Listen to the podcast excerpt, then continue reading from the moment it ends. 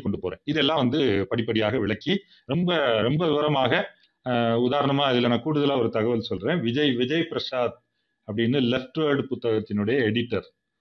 அவர் வந்து அவர்கிட்ட நீங்க மூலதனம் நூலை வாசிப்பது பற்றி ஒரு ஸ்பானிஷ் ஸ்பெயின்ல இருந்து நினைக்கிறேன். ஆனா அவர் ஸ்பானிஷ் பேர் அது. அமெரிக்கால இருந்து பேசுறாரு. நான் மூலதனம் நூலை படிக்கலான்னு நான் திட்டம் போட்டிருக்கிறேன். அது படிக்கிறதுக்கு கஷ்டம்னு சொல்றாங்களே நீ ஆனா நீ ஒரு விஜய் பிரசாத் வந்து பலமுறை அதை படிச்சிருக்கிறார் படிச்சிருக்காரு. அப்ப அவர்கிட்ட கேட்கலாம்னு சொல்லி அவர்கிட்ட ஒரு இன்டர்வியூ எடுக்கிறார். இப்போ விஜய் பிரசாத் என்ன சொல்றாருன்னா ரொம்ப சி- ரொம்ப எளிமையா இருக்கு. உண்மையிலே அதுதான். நீ இதை விட எளிமையா என்ன சொல்ல முடியும். ஒரு சரக்கு அப்படின்னா ஒரு சாதாரண விஷயம். அடுத்தது வந்து ஒரு ரெண்டு சரக்குகளுக்கு இடையே பரிவர்த்தனை நடக்குது அப்படின்னு மிக எளிமையான விஷயங்கள்ல இருந்து அப்படி ஸ்டெப் பை ஸ்டெப்பா அவளை டெவலப் பண்ணி வந்து நமக்கு இந்த இதை மார்க்ஸ் சொல்லித்தராரு நம்ம கஷ்டம் எங்க இருந்து வருதுன்னா உடனடியாக அதை அதை பொருத்தி புரிஞ்சுக்க முயற்சி பண்ணுறோம் அது அது அது செய்கிறதும் சரிதான். அப்படிதான் நம்ம கற்றுக்க முடியும். அப்போ விஷயம் என்ன அப்படின்னா நம்ம பணம் என்பது பணத்தினுடைய உருவாக்கம் பணம் எந்த பாத்திரத்தை இங்கே வகிக்குது? இப்போ பணம் என்ன செய்யுது அப்படின்னா சரக்கு உற்பத்தியாளர்களுக்கு இடையேயான உறவை வந்து ப- பொருட்களுக்கு இடையேயான காட்டுது. அதாவது நாற்காலியை உற்பத்தி செஞ்சவர் அவர் தனியாக ப்ரைவேட்டாக உற்பத்தி பண்ணிக்கிறார். அவர் வந்து என்ன பொருள் பயன்படுத்தணும் என்ன கருவி பயன்படுத்தணும் எவ்வளவு நேரம் அதுக்கு செலவிடணும் இதெல்லாம் அவரே முடிவு பண்ணிக்கிறாரு. அதே போல சட்டை உற்பத்தி செய்யக்கூடியவரும். ரெண்டு பேருக்கு இடையான தொடர்பு வந்து பரிவர்த்தனையில தான் அவங்களுக்கு தொடர்பு வருது. அப்போ அவர்களுடைய உழைப்பின் சமூகத்தன்மை நம்ம நம்ம என்னுடைய உழைப்பு வந்து இந்த சமூகத்தினுடைய ஒட்டுமொத்த சமூகத்தினுடைய உழைப்பின் ஒரு பகுதி தான் அப்படின்னு இந்த நாற்காலியை உற்பத்தி செய்ததற்கு எப்போ எப்போ அது வந்து எஸ்டாப்ளிஷ் ஆகுதுன்னா பரிவர்த்தனையில தான். அது நாற்காலியை வித்து அஞ்சாயிரம் ரூபாய்க்கு வித்துட்டாருன்னு வைங்க. அந்த அஞ்சாயிரம் ரூபாய் வந்து அவர் சட்டை மட்டும்தான் வாங்கணும்னு இல்லை. அவர் எந்த சரக்கையும் வாங்கிக்கலாம். இந்தியாவில் எங்கே எந்த ஊருக்கும் போய் அங்குள்ள உழைப்பால் உற்பத்தியான எந்த ஒரு சரக்கையும் அவர் வாங்குறதுக்கு அவருக்கு வந்து அந்த அஞ்சாயிரம் ரூபாய் அவர் கையில் அவருக்கான ஒரு சமூக சக்தியாக வந்து அது இருக்கு. அப்போ இதை தான் நம்ம பார்க்கணும். அப்போ இவருடைய உழைப்பு வந்து ஒட்டுமொத்த சமூகத்தினுடைய உழைப்பின் ஒரு பகுதியாகத்தான் அது வந்து பரிவர்த்தனையில் ஆப்ரேட் ஆகுது. ஆனால் அதை நம்ம அப்படி நம்ம புரிஞ்சுக்கிறது இல்லை சரிதானே? ரெண்டாவது இதை செலவழிக்கிறதுக்கு எவ்வளோ நேரம் செலவழித்தோம்? என்னென்ன பொருள் பயன்படுத்தலாம்? இதெல்லாம் வந்து எப்படி அளவிடப்படுது? இது இதனுடைய மதிப்பு என்ன? அதாவது என்ன விலைக்கு விற்கும்? அதன் மூலமாக அளவிடப்படுது. இது வந்து ஒரு தனிநபருடைய தனிப்பட்ட நடவடிக்கைக்கும் ஒட்டுமொத்த சமூகத்தின் நடவடிக்கைக்கும் உள்ள ஒரு முரண்பாடாக இது வந்து இயங்கிக்கிட்டு இருக்கு. அந்த முரண்பாட்டை ஒரு இணக்கப்படுத்தி இயங்க செய்வதுதான் உங்களுடைய பணத்தினுடைய ஒரு பங்களிப்பாக இருக்கு. இதையும் தோழர்கள் ஆர்வமுள்ள தோழர்கள் நிச்சயமாக மூலதனம் நூலை வாசிங்க. நம்ம அடுத்ததுக்கு போகலாம் அப்போ பணம் என்ற ஒன்று உருவாகி வரும்போது அது என்னென்ன சமூகத்தில் வேற என்னென்ன வேலைகள் செய்யுது? இப்போ பணம் வந்து ஒரு மதிப்பின் அளவையாக பயன்படுது. ஒரு தொழிற்சாலை நம்ம தொழிற்சாலையை பற்றி தான் நம்ம இன்னைக்கு பேச போகிறோம் எந்திரங்கள் பற்றி பேச போகிறோம் அப்படின்னா தொழிற்சாலையில் ஒரு நூல் உற்பத்தி நூற்பாலைன்னு வச்சுப்போம். அப்போ நூற்பாலையில ஒரு பத்தாயிரம் கிலோ நூல் நூற்று வச்சிருக்காங்க. அப்போ அவர் என்ன பண்றாரு? ஒரு ஒரு ஒரு கிலோ நூலுக்கு ஆஹ், பத்தாயிரம் கிலோ நூலினுடைய மதிப்பு என்ன? அப்படின்னா அவர் வந்து பத்து லட்சம் ரூபாய் அப்படின்னு அதுக்கு ஒரு ஒரு மெஷர் பண்றாரு. இல்ல அஞ்சு லட்சம் ரூபாய்ன்னு வச்சுக்கலாம். ஆஹ், அப்போ இங்கே இங்க வந்து பணம் என்பது சமூகத்துல எஸ்டாப்ளிஷ் ஆனதுனால நீங்க மதிப்பை அளக்கிறதுக்கு பயன்படுத்தலாம். கணக்கு எழுதி வைக்கிறதுக்கு பயன்படுத்தலாம். அதே போல அதுக்கு ஒரு விலை விலை சீட்டு எழுதி ஒரு கிலோவுக்கு வந்து ஐம்பது ரூபாய். ஐம்பது ரூபாய்ன்னு வச்சுப்போம் ஐம்பது ரூபாய்ன்னு எழுதி அதில் வந்து ஒட்டிட்டு அடுத்தது இது முதல் ரோல் வந்து பணம் ப்ளே பண்ணுது. சமூகத்தில். இது ஒரு பெரிய ஒரு பங்கு தான் பங்கு ஒரு ஒரு பாத்திரம் தான் பணம். சந்தையில் ச- விற்கிறதுக்கும் வாங்குறதுக்கும் மேலே ஒவ்வொருத்தரும் வந்து கணக்கு மெயின்டைன் பண்ணுறது விலைகள் வச்சுக்கிறது. கடையில் சூப்பர் மார்க்கெட்டில் போய் பார்த்தோம்னா எல்லா பொருளுக்கும் வந்து ஒரு விலைச்சீட்டு தொங்க விட்டுருக்கு தொங்க விடப்பட்டிருக்கு அது எல்லாமே பணத்தின் உருவத்தில் தான் தொங்கப்பட்டிருக்கு. அங்கே ஆக்சுவல் பணம் கிடையாது. அடுத்தது என்ன ஆகுது? அந்த பொருள் வந்து உண்மையிலேயே பரிவர்த்தனை ஆகுது. அப்போ சரக்குகளை சரக்குகளை வந்து உருமாற்றம் அடைய வைக்குது. அதாவது இந்த நாற்காலியை கொடுத்து அதை பணமாக மாற்றி நாற்காலியின் மதிப்பு பணமாக மாறிடுச்சு. அப்புறம் அந்த பணத்தை கொடுத்து சட்டையாக வாங்குகிறோம் அப்படின்னு எடுத்துட்டோம்னா அப்போ ரெண்டு ரெண்டு ஸ்டெப் வந்து அதில் இருக்குது நாற்காலி டு பணம் பணம் டு சட்டை. அது சரக்கு பணமாகவும் பணம் இன்னொரு சரக்காகவும் மாறுது. இப்போ வந்து பணம் நேரடியாக வரணும். நாற்காலியை கொடுக்கும்போது அவர் பணத்தை எண்ணி கையில் தரணும். அது தங்கம் தங்கம் என்பது ஒரு பணச்சரக்காக இருக்கும்போது அது எப்படி அரசுகள் நாணயமாக வெளியிடுறாங்க? நாணயங்கள் காலப்போக்கில் தேஞ்சு போகுது. அப்போ உள்நாட்டு சுற்றோட்டத்துல எல்லோருமே வந்து அந்த நாணயங்களை மதிப்பின் வடிவமாக ஏற்றுக்கொள்ளும் போது அப்போ நாணயத்துக்கு படிப்படியாக வந்து மதிப்பே இல்லாத அதாவது குறைந்த மதிப்புடைய காகித பணம் கூட அந்த சுற்றோட்ட ஊடகமா பயன்படுத்த எப்படி அது பயன்படுத்தப்படுதுங்கிறத நம்ம படிக்கிறோம்.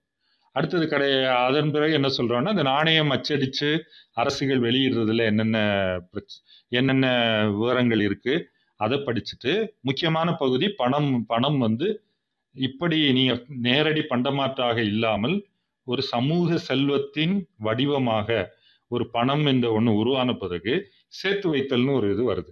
நான் வந்து நாற்காலியை வித்துட்டு அந்த பணத்தை வந்து சேர்த்து வைக்கலாம். எதிர்காலத்தில் எனக்கு தேவையான போது ஏதாவது ஒன்றா வாங்கலாம் அப்படின்னு சேர்த்து வைத்தல் ஒரு முக்கியமான ரோல் வந்து வருது. பணம் என்ற ஒன்று உருவான பிறகு. அந்த சேர்த்து வைத்தலுக்கு பல தேவைகள் பல காரணங்கள் இருக்கலாம். அடுத்தது என்ன வருதுன்னா கடன் கடன் கொடு கடனுக்கு விற்கிறது கடனுக்கு வாங்குறது வருது. நாற்காலியை விற்கும் போது அவர் என்ன சொல்றாரு?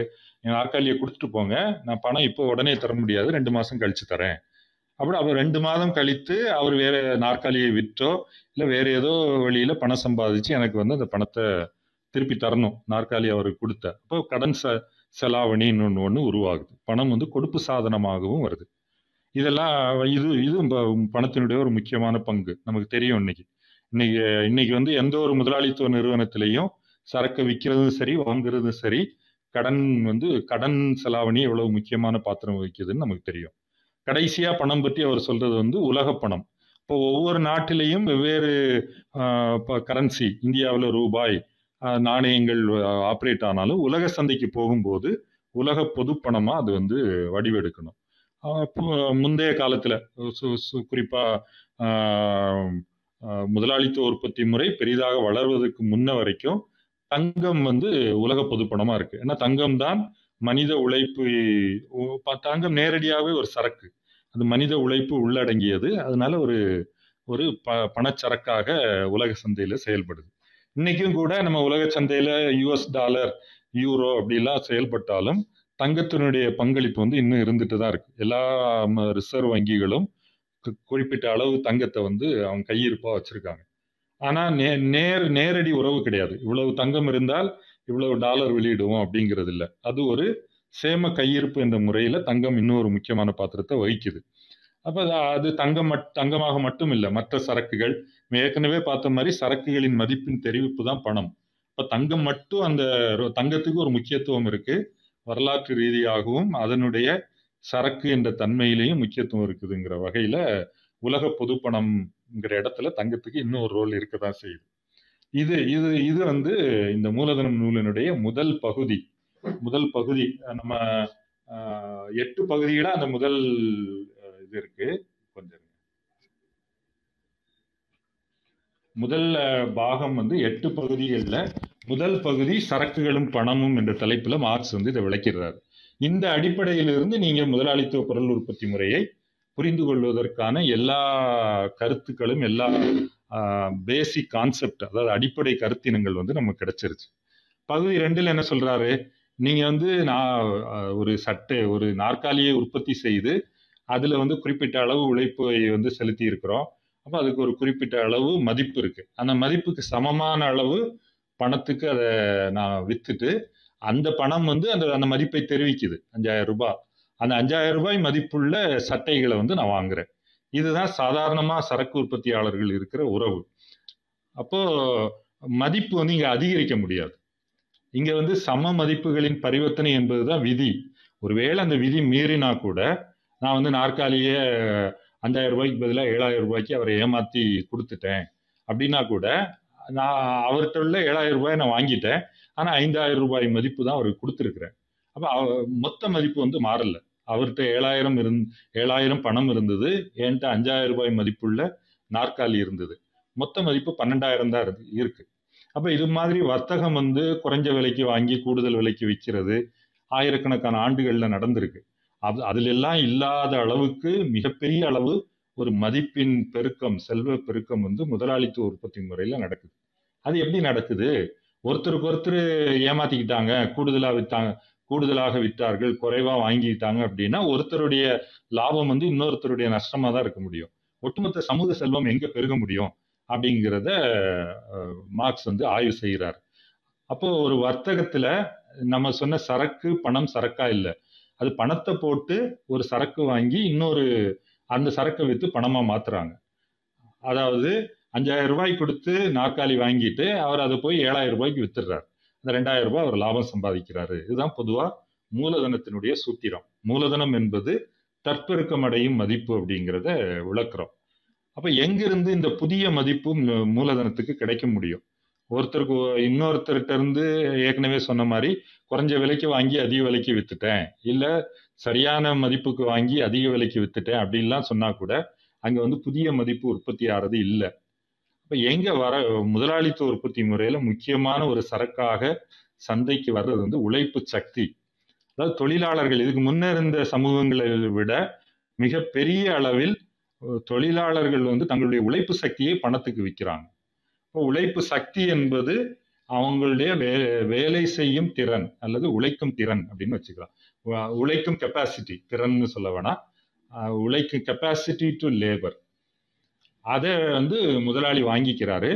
வாங்கிட்டு அவர் உற்பத்தியில ஈடுபடுத்தி பொருட்களை உற்பத்தி செய்வதன் மூலமாக உபரி மதிப்பை வந்து படைக்குது. இது இந்த கா நம்ம இன்னைக்கு எந்திரங்கள் பத்தி பார்க்கறதுலயே இது ரொம்ப முக்கியமானது. அதை பணம் பற்றியது மதிப்பு எல்லாமே முக்கியமானது தான் இங்க என்ன நடக்குதுங்கிறத நம்ம ஒரு உதாரணமா வந்து பார்த்துருந்தோம் ஒரு நூறுபாலையே எடுத்துப்போம். நூற்பாலை வந்து அவரு சந்தையிலேருந்து பஞ்சு வாங்குறாரு. பத்தாயிரம் கிலோ பஞ்சு வாங்குறாருன்னு வைப்போம். அது அது ஒரு மூன்றரை லட்சம் ரூபாய்க்கு பஞ்சு வாங்கிட்டாரு. அப்புறம் ஒரு ஐம்பதாயிரம் ரூபாய் ச கூலியாக கொடுக்குறாரு தொழிலாளர்களுக்கு. ஐம்பது தொழிலாளர்கள் ஒரு குறிப்பிட்ட கால அளவுக்கு. அதன் பிறகு அவருடைய எந்திரங்களுடைய தேய்மானம் வந்து ஒரு இருபதாயிரம் ரூபாய் தேய்மானம் பயன்படுத்துகிற தேய்மானம் எல்லாம். இப்போ மொத்தமாக வந்து ஒரு நாலு லட்சத்தி இருபதாயிரம் ரூபாய் வருது. அவர் வந்து அந்த நூலை அந்த நூற்ற நூலை வந்து அஞ்சு லட்சம் ரூபாய்க்கு வித்துடுறாரு. இதுதான் இதுதான் கணக்கு. இப்போ அவருக்கு என்ன சொல்றாரு அப்படின்னா நீங்க வந்து ப- பருத்தி அல்லது பஞ்சை வாங்கும்போது அதனுடைய மதிப்பு கொடுத்து வாங்குறதா வச்சுப்போம் நம்ம கூடுதல் குறைவுலாம் பேசல. எல்லா சரக்குகளுமே விலைகள் வந்து மதிப்பை விட கூடுதல் குறைவா போகலாம். அது நடைமுறையில நடக்குது. இப்போ சம மதிப்புக்கே வாங்கிட்டாருன்னு வச்சு வாங்கியிருக்கிறாரு. எல்லாமே யாரும் யாரையும் ஏமாத்தல. இல்ல சந்தையில நடக்கக்கூடிய ஏற்றத்தாழ்வுகளும் வந்து செட்டில் ஆகி அந்த மதிப்புக்கே அவர் வாங்கிட்டார். அப்ப பருத்தியினுடைய மதிப்பு அவர் கொடுத்த என்ன மதிப்புக்கு அவர் வாங்கினாரோ அதே மதிப்பு தான் நூலுக்கு போகும். ஏன்னா மதிப்பு என்பது மனித உழைப்பால் தான் சேர்க்கப்படுது. அதே போல எந்திரத்தினுடைய தேய்மானம் என்பதும் அவர் மொத்தமா கொடுத்ததுல அதில் ஒரு பகுதி ஏன்னா எந்திரத்துக்கு ஒரு தொகை கொடுத்து வாங்கினோம். அது பத்து வருஷம் அந்த எந்திரம் உழைக்கும் அப்படின்னா ஒவ்வொரு நாளும் வந்து ஒரு குறிப்பிட்ட மதிப்பை வந்து அது அன்னைக்கு உற்பத்தியான பொருளுக்கு கடத்தும். அதுவும் வந்து புதிய மதிப்பை வந்து படைக்கிறது இல்லை ஏற்கனவே அதில் இருக்கிற மதிப்பை வந்து இந்த உற்பத்தி பொருளுக்கு கடத்துது. நூலுக்கு. இப்போ புதிய மதிப்பை சேர்ப்பது மனித உழைப்பு தான். நம்ம மனிதர்களுக்கு இடையான உறவை தான் பார்க்குறோம். இப்போ முதலாளி என்ன பண்ணியிருக்கிறாரு? தொழிலாளிக்கு ஒரு குறிப்பிட்ட அளவு கூலி கொடுத்து அந்த கூலியும் நியாயமான கூலி தான் உழைப்பு சக்தியின் மதிப்பை கொடுத்து அவர் வேலைக்கு எடுத்திருக்கிறாருன்னு வச்சுப்போம். நடைமுறையில அப்படி இருக்கிறது இல்லை பல நேரங்களில் உழைப்பு சக்தியின் மதிப்பை விட கூலி குறைவா கொடுக்கப்படுறதெல்லாம் நிறைவே நடக்கும். இங்க நம்ம என்ன அசியூம் பண்ணிக்கிறோம்னா அவர் உழைப்பு சக்தியின் மதிப்பையே கூலியாக கொடுத்து அவர் வேலைக்கு வச்சுக்கிட்டாரு. அப்போ இந்த உழைப்பு சக்தியின் மதிப்புக்கு கூலியாக அவருக்கு ஆயிரம் ரூபாய் கொடுத்துருக்கு ஒரு தொழிலாளிக்கு. ஒரு தொழிலாளி நான்கு மணி நேரம் வேலை செய்யும் போது அந்த நான்கு மணி நேரம் சமூக உழைப்பு என்பது ஆயிரம் ரூபாய் மதிப்பை படைக்குது அப்படின்னு வச்சுப்போம். ஆயிரம் ரூபாயால் தெரிவிக்கப்படும் மதிப்பு. இப்போ நான்கு மணி நேரத்திலேயே அவருக்கு கொடுக்கப்பட்ட கூலியை வந்து அவர் கூலிக்கு சமமான மதிப்பை ப்ரொடியூஸ் பண்ணிட்டார். ஆனால் முதலாளித்துவ நிறுவனத்தில் என்ன திட்டம் இருக்கும் அப்படின்னா இதெல்லாம் கணக்கு போட்டிருப்பாங்க. இவர் எடுத்தால் இவரை எட்டு மணி நேரம் வேலை செய்ய வைக்கணும் அப்படின்னு கணக்கு போட்டு பார்க்கும்போது அந்த கூடுதல் நான்கு மணி நேரம் வந்து அவருடைய உபரி உழைப்பாக இருக்குது அது வந்து உபரி மதிப்பாக முதலாளி கையில் போகுது. அப்போ இந்த முதலாளித்துவ உற்பத்தி முறையில் இவ்வளவு மிகப்பெரிய அளவு மூலதன குவிப்பு லாபம் உபரி மதிப்புலாம் எங்கேருந்து வருது அப்படின்னா இந்த உழைப்பு சக்தியை அதன் மதிப்புக்கே வாங்கினாலும் அந்த மதிப்புக்கு சமதையான உழைப்பை விட அதிகமான உழைப்பு வந்து தொழிலாளர்களிடமிருந்து கறக்கப்படுது. இது முதலாளிகளுக்கு நேரடியாக புரிய இதை இப்படி புரிஞ்சுக்காம இருக்கலாம். ஆனால் அவங்க செய்கிறது அதுதான். அப்ப ஒரு ஒரு மிக முக்கியமான ஒரு அத்தியாயம். அதை நம்ம இன்னொரு வாய்ப்புல கூட பேசலாம். அத்தியாயம் பத்து வேலை நாள் அப்படிங்கிறத மார்க்ஸ் வந்து பேசுறாரு. ஏன் வந்து இன்னைக்கு வேலை நாள் பற்றிய பிரச்சனை? காலங்காலமா வந்து எப்பவுமே முதலாளிகளுக்கும் தொழிலாளி வர்க்கத்துக்கும் இடையிலன்னு ஒரு ஒரு போராட்டமாக தான் இருக்கு. அது ஒரு தனிப்பட்ட தொழிற்சாலையாக இருக்கட்டும் இல்லை ஒரு அலுவலகமாக இருக்கட்டும் இல்லை ஒட்டுமொத்த நாடு தழுவில அளவில் பார்த்தாலும் சரி. எட்டு மணி நேரம் தான் வேலை வேணும் அப்படின்னு தொழிலாளி எட்டு மணி நேர வேலை ஒரு நாளைக்கு என்பது தொழிலாளி வர்க்கத்துடைய கோரிக்கையா இருந்தா அதை எப்படி வந்து ஒன்பது மணி நேரம் ஆக்குறது பன்னெண்டு மணி நேரம் ஆக்குறது இல்ல அந்த வரம்பை வந்து ஒழிச்சு கட்டுறது அப்படிங்கிறத முதலாளி வர்க்கம் எப்படி முயற்சி பண்ணிக்கிட்டே இருக்குது. இது வந்து மிக மிக சிற அழுத்தமான ஆதாரங்களோட ஆங்கிலேய தொழிற்சாலைகளில் அங்கே தொழிற்சாலை ஆய்வாளர்களுடைய அறிக்கைகள் இது எல்லாத்துல இருந்தும் மார்க்ஸ் வந்து விளக்குறார். அப்ப இதை இந்த வேலை நேரத்தை வந்து நீட்டிக்கொண்டே போவது என்பது இந்த முதலாளித்துவ உற்பத்தி முறையுடைய தேவையா இருக்கு அதனுடைய உந்துதலா இருக்கு. இப்போ அதை எதிர்த்து தொழிலாளி வர்க்கம் வந்து போராட்டம் நடத்துது. தொழிலாளி வர்க்கத்தினுடைய போராட்டத்துக்கு இணையாக ஒட்டுமொத்த சமூகமே வந்து அதை உணருது. இப்படி வரைமுறையின்றி வேலை நேரத்தை நீட்டிட்டே போனால் நம்ம நாட்டுடைய உழைப்பு சக்தியே வந்து கொள்ளையடிக்கப்படும் வீணா போயிடும் அப்படின்னு சொல்லிட்டு வேலை நாளுக்கு வரம்பிடுவதற்கான சட்டங்கள் போட்ட வரலாறையும் அந்த அத்தியாயத்தில் விளக்குறார். அது நம்ம இன்னைக்கு எட்டு மணி நேர வேலை என்பது எங்கிருந்து வந்ததுன்னு நமக்கு தெரியும். ஒரு இங்கிலாந்தில் ஆரம்பத்தில் எந்த வரம்புமே கிடையாது. அப்புறம் வந்து பெண்கள் குழந்தைகளுடைய வேலை நேரத்துக்கு மட்டும் வரம்பு விதிக்கிறாங்க. அதன் பிறகு ப அது பன்னிரெண்டு மணி நேரம் அப்படின்னு விதிக்கிறாங்க. ஒரு கட்டத்தில் பத்து மணி நேர வேலை நாள் வருது. அதன் பிறகு எட்டு மணி நேர வேலை நாள். அது ஆயிரத்தி எண்ணூற்றி எண்பதுகளில் அமெரிக்கா ஐரோப்பாவில் ஒரு பெரிய இயக்கமாக வந்து வந்துருச்சு. அதன் பிறகு இன்னைக்கு இன்னைக்கு அது வந்து ஆமா சட்டம் வந்துருச்சு. இனிமேல் எட்டு மணி நேர வேலைன்னு இருக்கிறது இல்லை பல்வேறு வழிகளில் முதலாளிகள் அதை நீட்டுறதுக்கு முயற்சி பண்ணிட்டு இருக்காங்க. அதை நம்ம புரிஞ்சுக்கணும். அப்போ இதை இது இதுலேருந்து இது எதற்காக இது நடக்குது அப்படின்னா இதில் அறுதி உபரி மதிப்பு உற்பத்தி ஆகுது. அதாவது தொழிலாளி நான்கு மணி நேரத்தில் தன்னுடைய கூலியை மறு உற்பத்தி செய்ய முடியுது. அப்படின்னா எட்டு மணி நேரம் வேலை செஞ்சா நான்கு மணி நேரம் உபரி மதிப்பா உபரி உழைப்பா வந்து முதலாளிக்கு கிடைக்குது. இதுவே நீங்கள் வந்து வேலை நேரத்தை ஒன்பது மணி நேரமாக நீட்டிட்டா மற்றதெல்லாம் மாறாமல் இருக்குதுன்னு வச்சுட்டா உபரி உழைப்பு நேரம் ஐந்து மணி நேரம் ஆயிடுச்சு. இல்லை பன்னிரெண்டு மணி நேரம் அவரை வேலை செய்ய வைக்க வச்சுட்டா எட்டு மணி நேரம் உபரி உழைப்பு நேரம் வந்து முதலாளிக்கு கிடைக்கும். அதை உபரி மதிப்பாக அவர் சந்தையில் எடுத்துக்கலாம். இதை இதுவும் ரொம்ப எளிமைப்படுத்தி நான் சொல்கிறேன் இதுக்குள்ளே இருக்கக்கூடிய எல்லா கணக்குகள் நம்ம ஒருத்தர் ஒரு ஃபேக்ட்ரியில் அல்லது ஒரு கம்பெனியில் என்ன கால்குலேஷன் போடுறோமோ அந்த கணக்கீடுகளின் அடிப்படையிலேயே இது இப்படி இயங்குது. அதை வந்து நம்ம அங்கே படிச்சிடுறோம். இப்போ என்ன வருதுன்னா இது மாதிரி சட்டங்கள் போடுறாங்க. இதெல்லாம் வரும்போது வேலை நாளுக்கு ஒரு வரம்பு வருது. அப்போ முதலாளித்துவ உற்பத்தி முறை இன்னொரு விஷயமும் தொடர்ந்து நடந்துக்கிட்டே இருக்கு. என்ன நடந்துகிட்டு இருக்குதுன்னா பொருட்களுடைய உற்பத்தி செலவை வந்து குறைச்சது குறைக்கிறது. இப்போ நம்ம ஏற்கனவே பார்த்த உதாரணத்தில் எட்டு மணி நேரம் ஒரு தொழிலாளி வேலை செய்யும் போது நான்கு மணி நேரத்தில் அவருடைய கூலி ஆயிரம் ரூபாய் அவர் வந்து அதன் மதிப்பை மதிப்புக்கு சமதையை வந்து உற்பத்தி பண்ணிடுறாரு. நான்கு மணி நேரம் உபரி மதிப்பு முதலாளிக்கு கிடைக்குது அப்படின்னு வச்சுக்கிட்டா ஒருவேளை அவருடைய உழைப்பு சக்தியின் மதிப்பை குறைக்க முடிஞ்சா அதாவது அவருக்கு தேவையான வாழ்வு சாதனங்களுடைய பொருட்கள்லாம் அவருக்கு விலை குறைவாக கிடைக்க ஆரம்பிச்சிச்சுன்னு வைங்க. அவருக்கு ஆயிரம் ரூபாய் கூலி கொடுக்க வேணாம். எண்ணூறு ரூபாய் கொடுத்தா போதும். அப்போ அந்த எண்ணூறு ரூபாயை வந்து அல்லது எழுநூத்தம்பது ரூபான்னு வச்சுப்போம். எழுநூத்தம்பது ரூபாயை அவர் மூணு மணி நேரத்திலேயே உற்பத்தி பண்ணிடுவார். மீதி எல்லாம் மாறாமல் இருக்குன்னு வச்சுப்போம் இப்போ என்ன ஆகிடும் உபரி மதிப்பு வந்து அதிகமாகும். இதை மார்க்ஸ் வந்து ஒப்பீட்டு உபரி மதிப்பு அப்படின்னு சொல்றாரு. அந்த ஒப்பீட்டு உபரி மதிப்பு எங்கேருந்து வருதுன்னா உற்பத்தி திறன் இந்த ப்ரொடக்டிவிட்டி ஆஃப் லேபரை அதிகரிப்பதிலிருந்து வருது. அது அதற்கு பல்வேறு வழிகள் இருக்கு.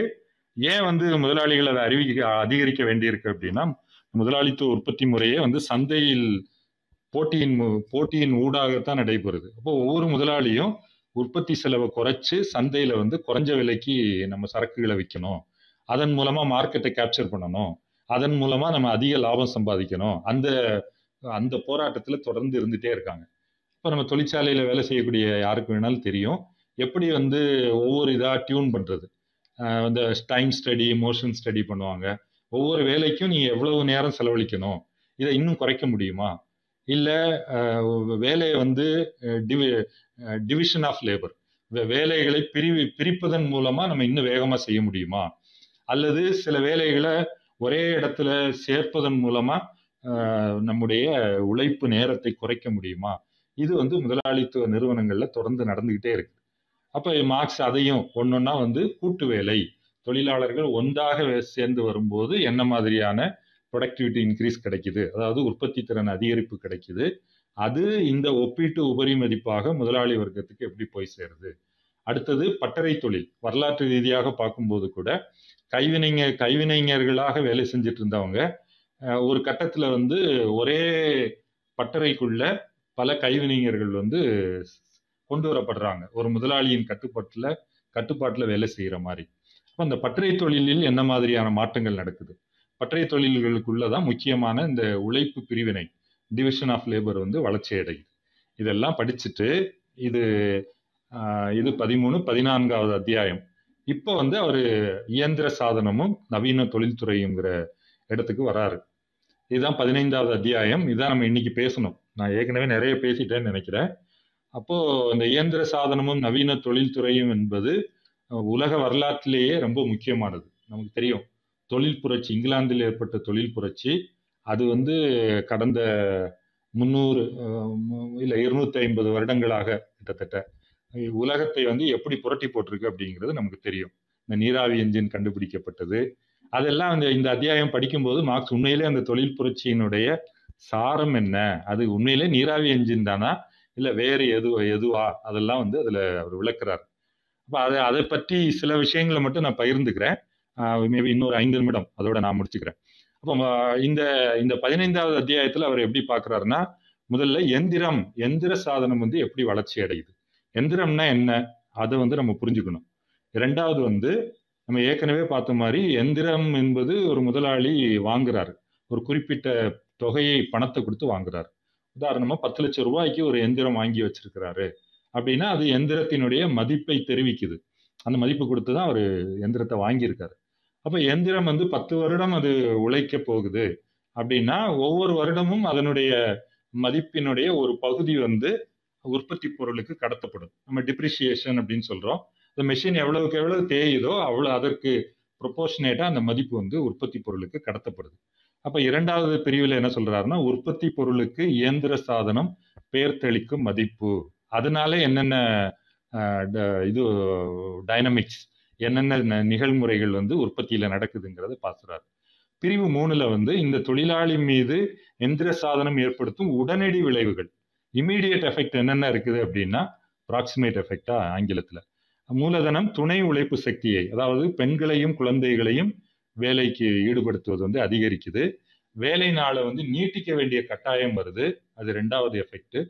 மூணாவது வந்து உழைப்பை மும்முரமாக்குதல். கொஞ்சம் ரிலாக்ஸ்டாக வேலை செஞ்சதை இன்னும் வந்து இன்டென்சிவ் ஒர்க்கை வந்து உருவாக்குது.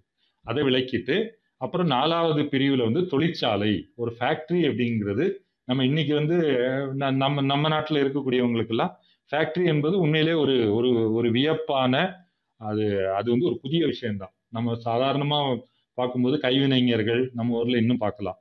அதே போல் பட்டறை தொழில் சின்ன சின்ன ஒர்க் ஷாப்பில் வேலை செய்யக்கூடியவங்களையும் பார்ப்போம். ஆனா ஒரு தொழிற்சாலை என்பது எப்படிப்பட்டதாக இருக்கிறது? அதை அதுவே வந்து ஒரு தலைப்புல ஒரு பன்னெண்டு பக்கமா அதை பத்தி விளக்குறார். அப்புறம் ஐந்தாவது பிரிவுல தொழிலாளிக்கும் இயந்திரத்துக்கும் இடையிலான போர். இந்த இயந்திரம் வரும்போது தொழிலாளி மேல பாதிப்பு வருது.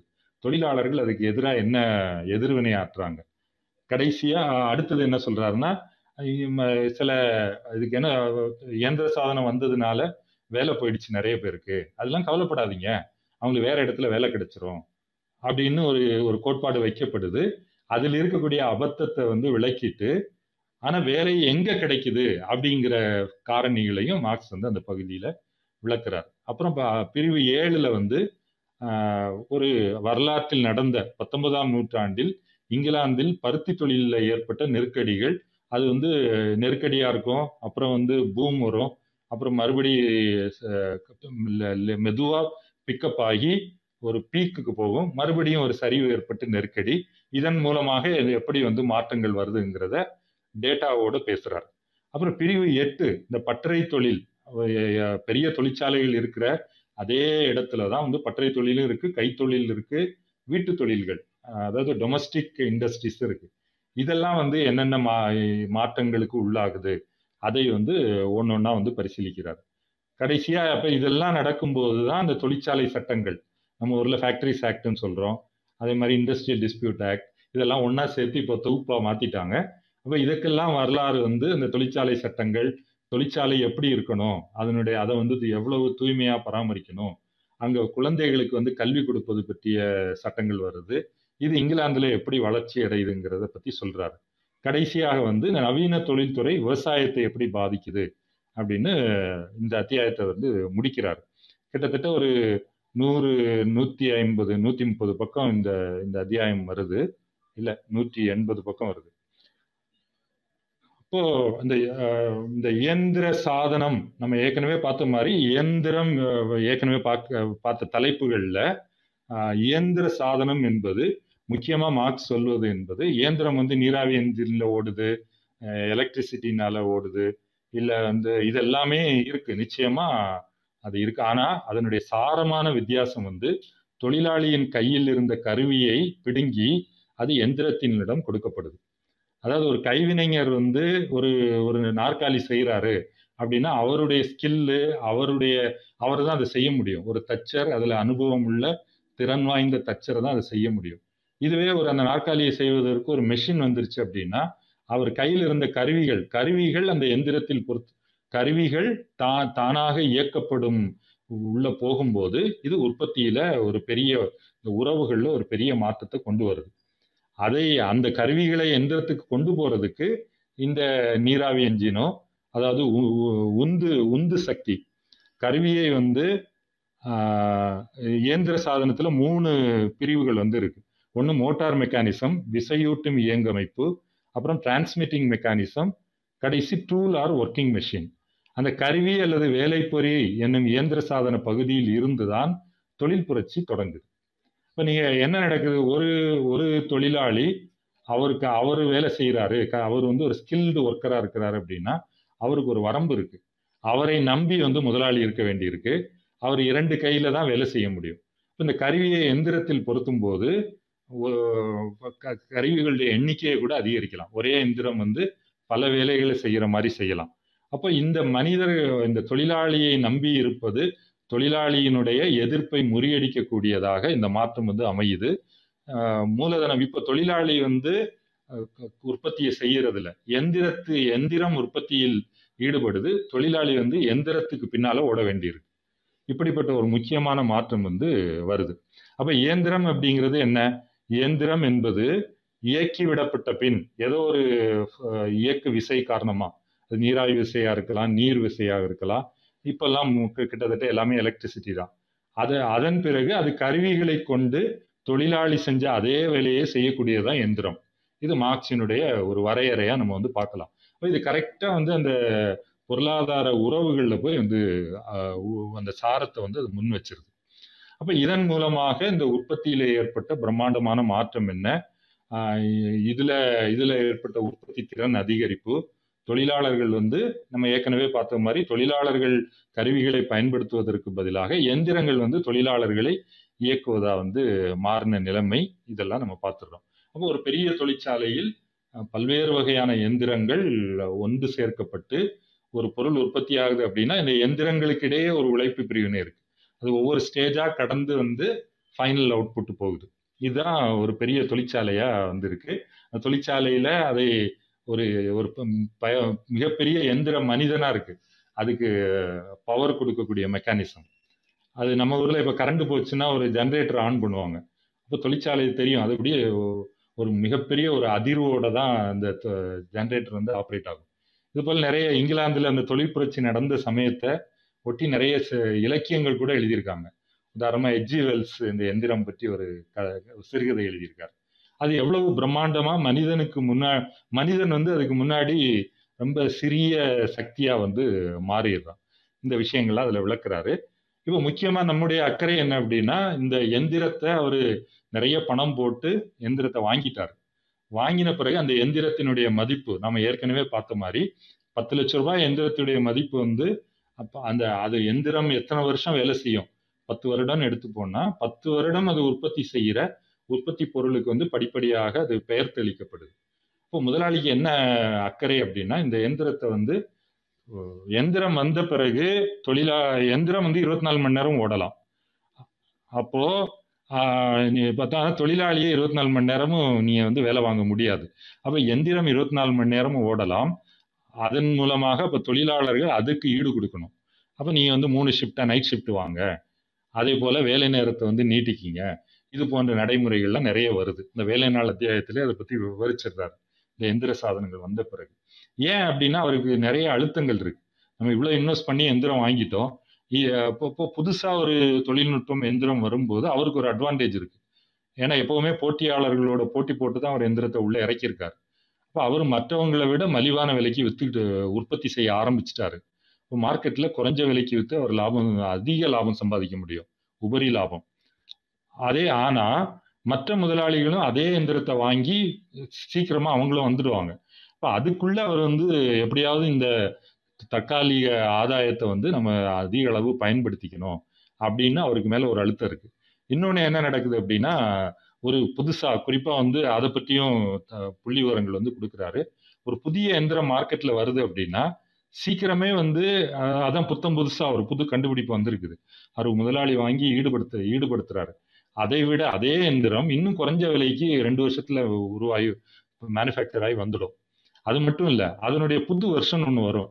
இதை விட அது வந்து நிறைய ஃபீச்சர் நிறைய உற்பத்தி திறன் உள்ளதாக இருக்கும். அப்போ ஒரு மாரல் டிப்ரிசியேஷனும் இந்த எந்திரத்துக்கு வந்து இருக்கு. அதெல்லாம் நடக்கிறதுக்கு முன்னாடியே இவர் வந்து எப்படியாவது இந்த எந்திரத்தை வேக வேகமாக ஓட்டி நிறைய பொருளை உற்பத்தி பண்ணி நிறைய சம்பாதிச்சிடணுங்கிற அழுத்தத்தில் வந்து வேலை நாளை நீட்டிக்கிற உந்துதல் வந்து இன்னும் அதிகமாகுது. நம்ம ஆரம்பத்துல பார்த்தோம் இல்லையா? எந்திரங்கள் வந்தா வேலை நேரம் குறையணும். ஆனா முதலாளித்துவ உற்பத்தி முறையில குறையாது. இந்த காரணிகளால் வேலை நாளை நீட்டிப்பது. இப்ப வேலை நாளை நீட்டிப்பது ஆக்சுவலா என்ன நடக்குது? அது உபரி மதிப்பையும் அதிகரிக்குதுங்கிறத நம்ம ஏற்கனவே பார்த்திருக்கிறோம். ஏ- அதே இப்போ வே- வேலை நாளை நீட்டிக்கிறது ஒரு பக்கம் நடக்குது. இன்னொரு பக்கம் என்ன ஆகுதுன்னா வேலை நாளுக்கு வேலை நாளை வரம்பிடணும் அப்படின்னு சட்டங்கள்லாம் வரும்போது உழைப்பு இன்டென்சிட்டி தீவிரத்தை வந்து அதிகப்படுத்துறது. அப்போ தொழில் அது அதாவது அவர் மார்க்ஸ் என்ன சொல்றாருன்னா இந்த வேலை நாளுக்கு நடுவில் இருக்கக்கூடிய அந்த அந்த இடைவெளி அந்த போர்ஸ் எல்லாத்தையும் சுருக்கிடுறது. ஒரு மணி நேரத்துல ஒரு தொழிலாளி வேலை செய்கிறாரு அவர் ஒரு மணி நேரத்துல ஆக்சுவலா அவருடைய கைகள் கால்கள் உடம்பு எல்லாம் வந்து அந்த வேலையில் ஈடுபடுவது முப்பத் நாற்பது நிமிடம். அது தொடர்ந்து அவர் வேலை செஞ்சுட்டு தான் இருக்காரு. ஒரு ஒரு ஒரு அரை செகண்ட் வந்து அப்படியே ரிலாக்ஸ் பண்ணிப்போம்.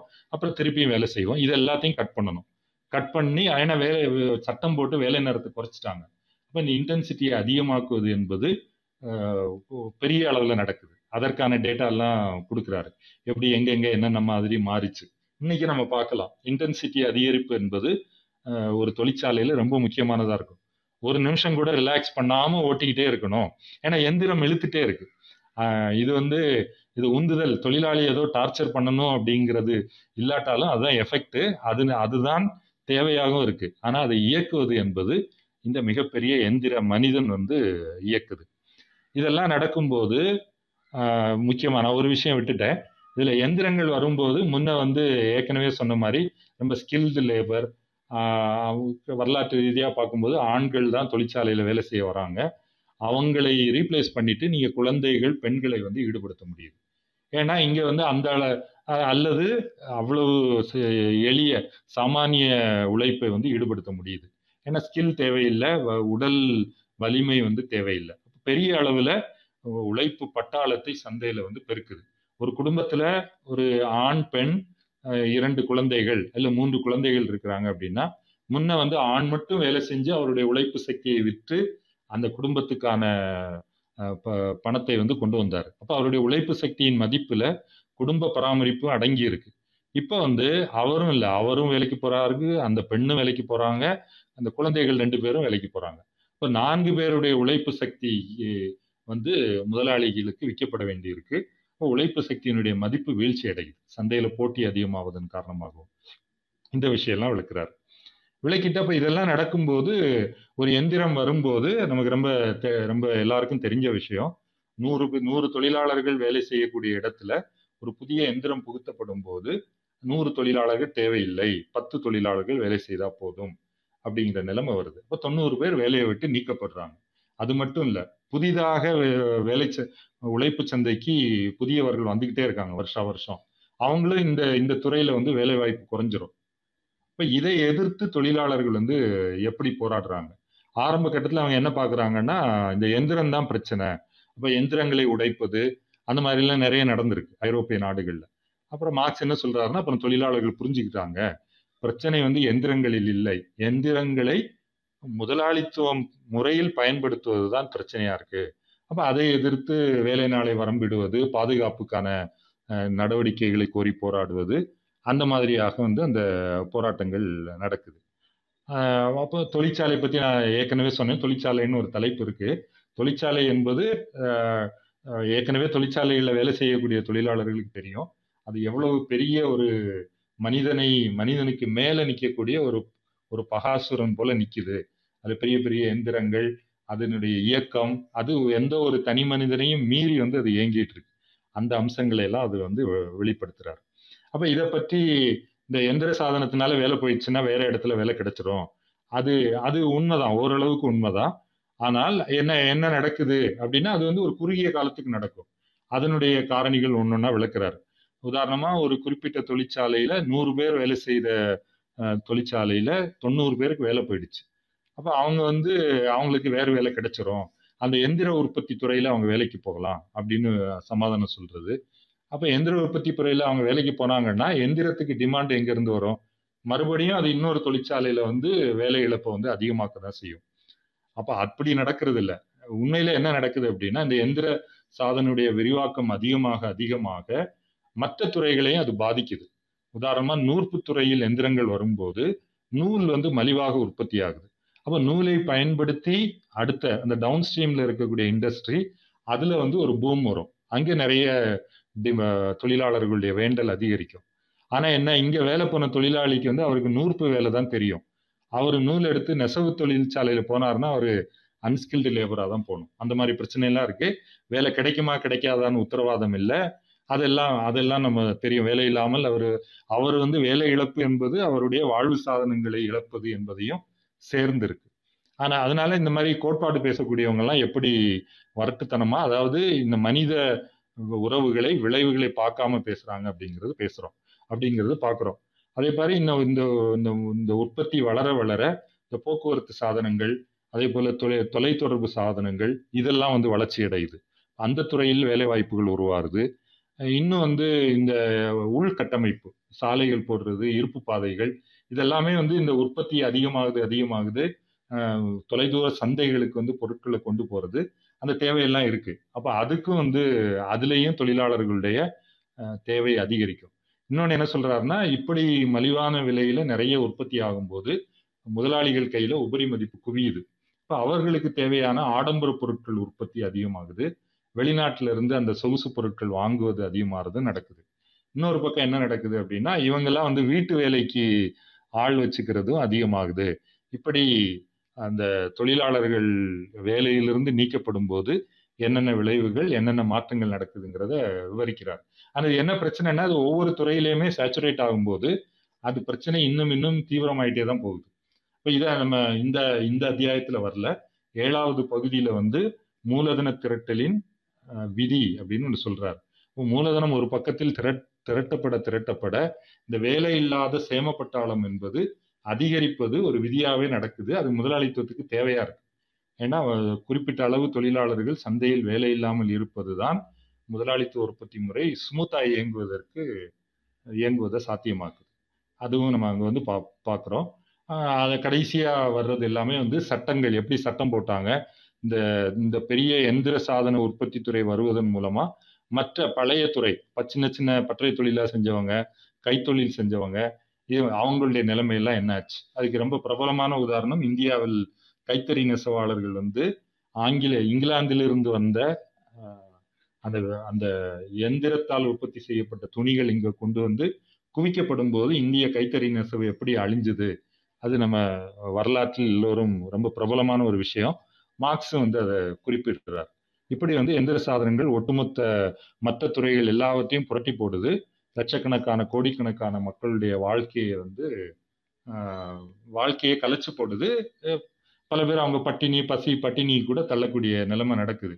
அது அவர் அதை சொல்றது முக்கியமாக அதை படிக்கும்போது என்ன தெரியுதுன்னா இது எல்லாவற்றையும் தரவுகளாக எடுத்து இங்கிலாந்தில் எல்லாமே ஸ்டடி பண்ணி ஸ்டாட்டிஸ்டிக்ஸ் எடுக்கிறாங்க. அப்போ எல்லாவற்றையும் தொகுத்து முன்வைக்கும் போது தொழிலாளி வர்க்கமும் சரி இல்லை நாட்டில் உள்ள பிற வர்க்கங்களும் இதை இதை புரிந்து கொண்டு அதற்கு எதிராக போராடுவதோ அதற்கு எதிரான நடவடிக்கைகள் வந்து இருக்கு. அப்போ இந்த இந்த புள்ளி விவரங்கள் இல்லாமல் இருக்கிறது. அல்லது புள்ளி விவரங்கள் இருந்தாலும் அதை தொகுத்து மார்க்ஸ் வைப்பது போல வைக்காமல் இருப்பது என்பது அந்த பிரச்சனையை வந்து லோக்கலைஸ்டா அப்படி போயிட்டே இருக்கும். ஓகே நமக்கு தான் அப்படி இருக்கும். உதாரணமா ஒரு இடத்துல சொல்றாரு இங்கிலாந்துல வந்து ஒரு குறிப்பிட்ட துறை இந்த க- கைத்த கைத்தறி தொழிலாளர்கள் இருக்கிறாங்க. அவங்க வந்து உடனடியாக அந்த தொழில அழிஞ்சு போயிடல. அவங்களுடைய கூலி வந்து ரொம்ப குறைஞ்சு போயிடுச்சு. வழக்கமாக நாலு ஷில்லிங் கிடைச்ச கூலி வந்து ஒன்றரை ஷில்லிங் ஒரு ஷில்லிங் ஆயிடுச்சு. ஆனாலும் அவங்க அதுலேயே வச்சு காலம் தள்ளிட்டு இருக்காங்க. அவங்க என்ன பண்ணுறாங்கன்னா போதாத பற்றாக்குறைக்கு வந்து அரசாங்கத்திலிருந்து உதவித்தொகை வாங்கிக்கிறாங்க. இந்த ஏழைகளின் நிவாரணம்னு ஒரு திட்டம்லாம் கொண்டு வராங்க. அதை வாங்கி சமாளிச்சுக்கிறாங்க. அப்படி அதே மாதிரி அவங்களுடைய உணவு உணவு உட்கொள்ளுதல் வந்து குறையுது. அவங்களுடைய தேவைகள்லாம் சுருக்கி சுருக்கி சுருக்கி சுருக்கி வாடிக்கிட்டே இருக்காங்க. இப்போ இதை வந்து இதை நீங்க தொகுத்து முன்வைக்கும் போதுதான் அது தெரியுமே தவிர இல்ல அது தனிநபருடைய ஒரு பிரச்சனையா வந்து சுருங்கி போயிடுது. அது நம்ம இதை இதெல்லாமே வந்து இந்த இருபத்தொன்னாம் நூற்றாண்டுல நம்ம பார்க்கக்கூடிய ஆட்டோமேஷன் ஜாப் லாஸ் வேலை இழப்பு வேலை சுமை அதிகரிப்பு அதனால் உருவாக்கு உருவாகக்கூடிய சேமப்பட்டாளம் குறை வேலை வாய்ப்பு குறைந்த கூலிக்கு வேலை செய்ய போறது இது எல்லாமே நடந்துகிட்டு இருக்கு. நம்ம நானும் நம்ம என்ன சொல்றோம்? இல்லைங்க எல்லாமே நல்லா இருக்கு முன்னேற்றத்துல போயிட்டு இருக்கு அப்படின்னு முதலாளித்துவ அறிஞர்கள் வந்து வாதாடிட்டு இருக்காங்க ஏன்னா ஒன்று அரசாங்கம் இந்த புள்ளி விவரங்களை திரட்டுறது இல்லை அது திரட்டி அதை ஒரு முழுமையான மார்க்ஸ் வைப்பது போன்ற வைப்பதும் வந்து தேவையா இருக்கு. அப்பதான் அது சமூகத்தினுடைய ச- பொதுவாக சமூகம் குறிப்பாக தொழிலாளி வர்க்கத்தினுடைய ஒரு ஒரு கான்சியஸ்னஸ் அல்லது உணர்வு நிலைக்குள்ள போய் அது ஒரு புரட்சிகர மாற்றத்துக்கும் கொண்டு போகும் அப்படிங்கிறத நம்ம புரிஞ்சுக்கலாம். மிக மிக மிக மிக சிறப்பான ஒரு விஷயத்தை எப்படி ஆய்வு பண்ணணும் எப்படி வந்து அதை முன்வைக்கணும் என்பதற்கு ஒரு ஒரு ஒரு ஒரு முன்னுதாரணமான ஒரு அத்தியாயம் இது. இந்த இந்த அத்தியாயம். தோழர்கள் வாய்ப்பு இருக்கிறவங்க படிச்சு கூட பாருங்க. ஒரு நூத்தி ஐம்பது நூத்தி அறுபது பக்கம் இருக்கு. அது அதை படிக்கும்போது நமக்கு அதுல இருக்கக்கூடிய எல்லா குழப்பங்களும் அது அதை தெளிவுபடுத்தக்கூடிய ஒரு விஷயமா இருக்கு. அதை தொகுப்பா சொல்லணும் அப்படின்னா இப்ப இந்த எந்திர சாதனங்களும் நவீன தொழில்துறையும் இந்த அத்தியாய அத்தியாயம் வந்து மார்க்சினுடைய ஒட்டுமொத்த மூலதனம் நூலினுடைய ஆய்வு. அது வந்து சரக்குகள் அது சரக்குகளுடைய மதிப்பு என்பது என்ன? அது வந்து பணத்தின் மூலமாக எப்படி தெரிவிக்கப்படுது? பணம் மூலதனமாக மாற்றமடைவது இந்த உபரி மதிப்பு லாபம் என்பது உழைப்பு சக்தியின் உபரி உழைப்பு சக்தியில் இருந்துதான் கறக்கப்படுகிறது என்ற விஷயம். அப்புறம் வேலை நாள் அந்த அறுதி உபரி மதிப்பு. கடைசியா இந்த எந்திரங்கள் முதலாளிகள் போட்டி போட்டுக்கொண்டு செலவை குறைப்பதற்காக எந்திரங்களை கொண்டு வர்றது. அது ஏற்படுத்தும் விளைவுகள். இதை தான் நம்ம இங்கே பார்க்குறோம். இது பற்றி தோழர்கள் எல்லாருக்குமே இது ரொம்ப அறி- அறிமுகமான மிகவும் தெரிஞ்ச டாபிக் தான். கருத்துக்கள் சொல்லுங்க. நம்ம வந்து அதை பற்றி பேசலாம் தோழர். நன்றி. தோழர் நன்றி. தோழர் நன்றி. தோழர் நன்றி. தோழர் நன்றி. தோழர் நன்றி. தோழர் நன்றி.